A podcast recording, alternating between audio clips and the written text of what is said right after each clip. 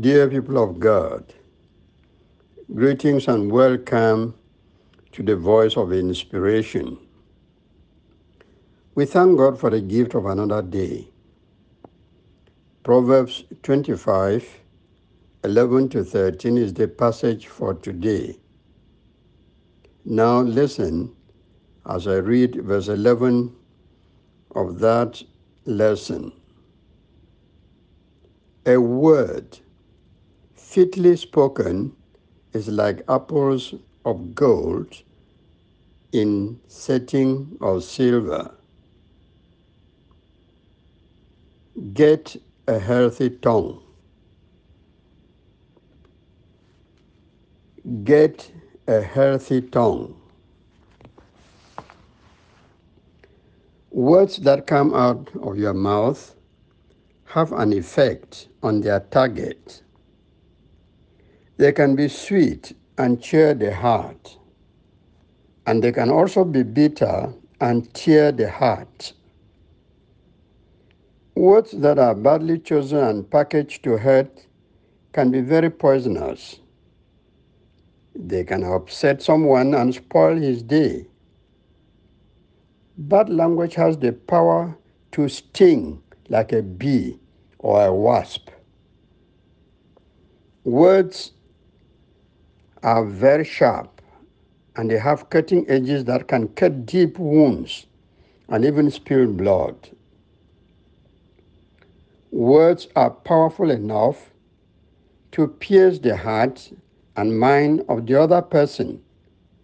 So we have to be very careful with the language we direct at our friends, spouses, relatives, and colleagues. In other words, make sure you watch your tongue. So get a healthy tongue.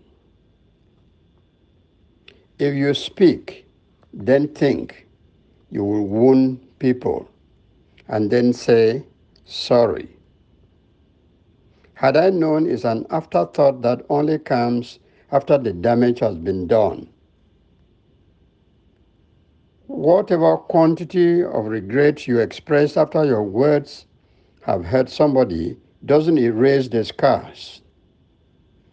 Sorry at that point only fulfills a formality, but doesn't really wipe away the wound inflicted.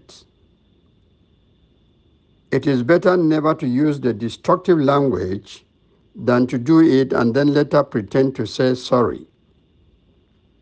Even if the apology comes from the depth of your heart, it cannot cleanse the harm already done.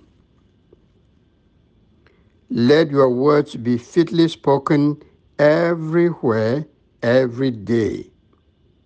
Whether at home, in the street, or at work, ask God to control your language. Plead with God to oil your lips so that the words that flow from them should comfort others and not hurt them.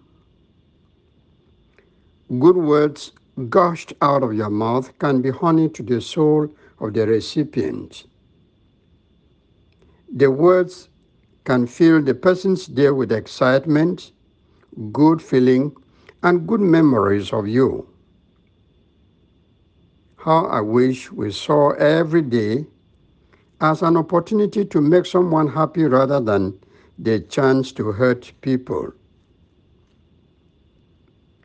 If you cast your mind down memory lane, you may recall words that oozed out of somebody's mouth and made your day.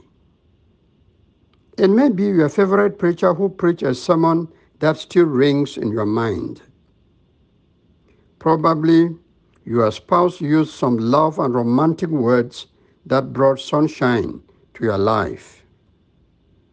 It could be the simple appreciation from an eight year old for that gift which you bought and gave as a surprise to him or her.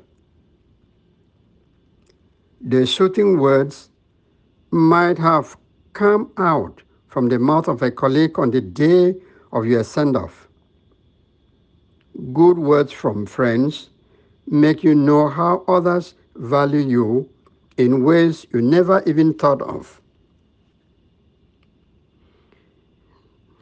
I was visiting a friend in the hospital. She told me of a nurse who made her laugh until tears flowed from her eyes. As she narrated the story, another patient recounted an experience of another nurse whose language was wicked and resentful, and she wished she never met such a nurse in her entire life. You rather make patients laugh than use poisonous language at them. Make your language fitting and sweet. Yield your mind to Christ and he will oil your tongue. So get a healthy tongue. Pray for words that please and not words that bite or tear down a fellow human being.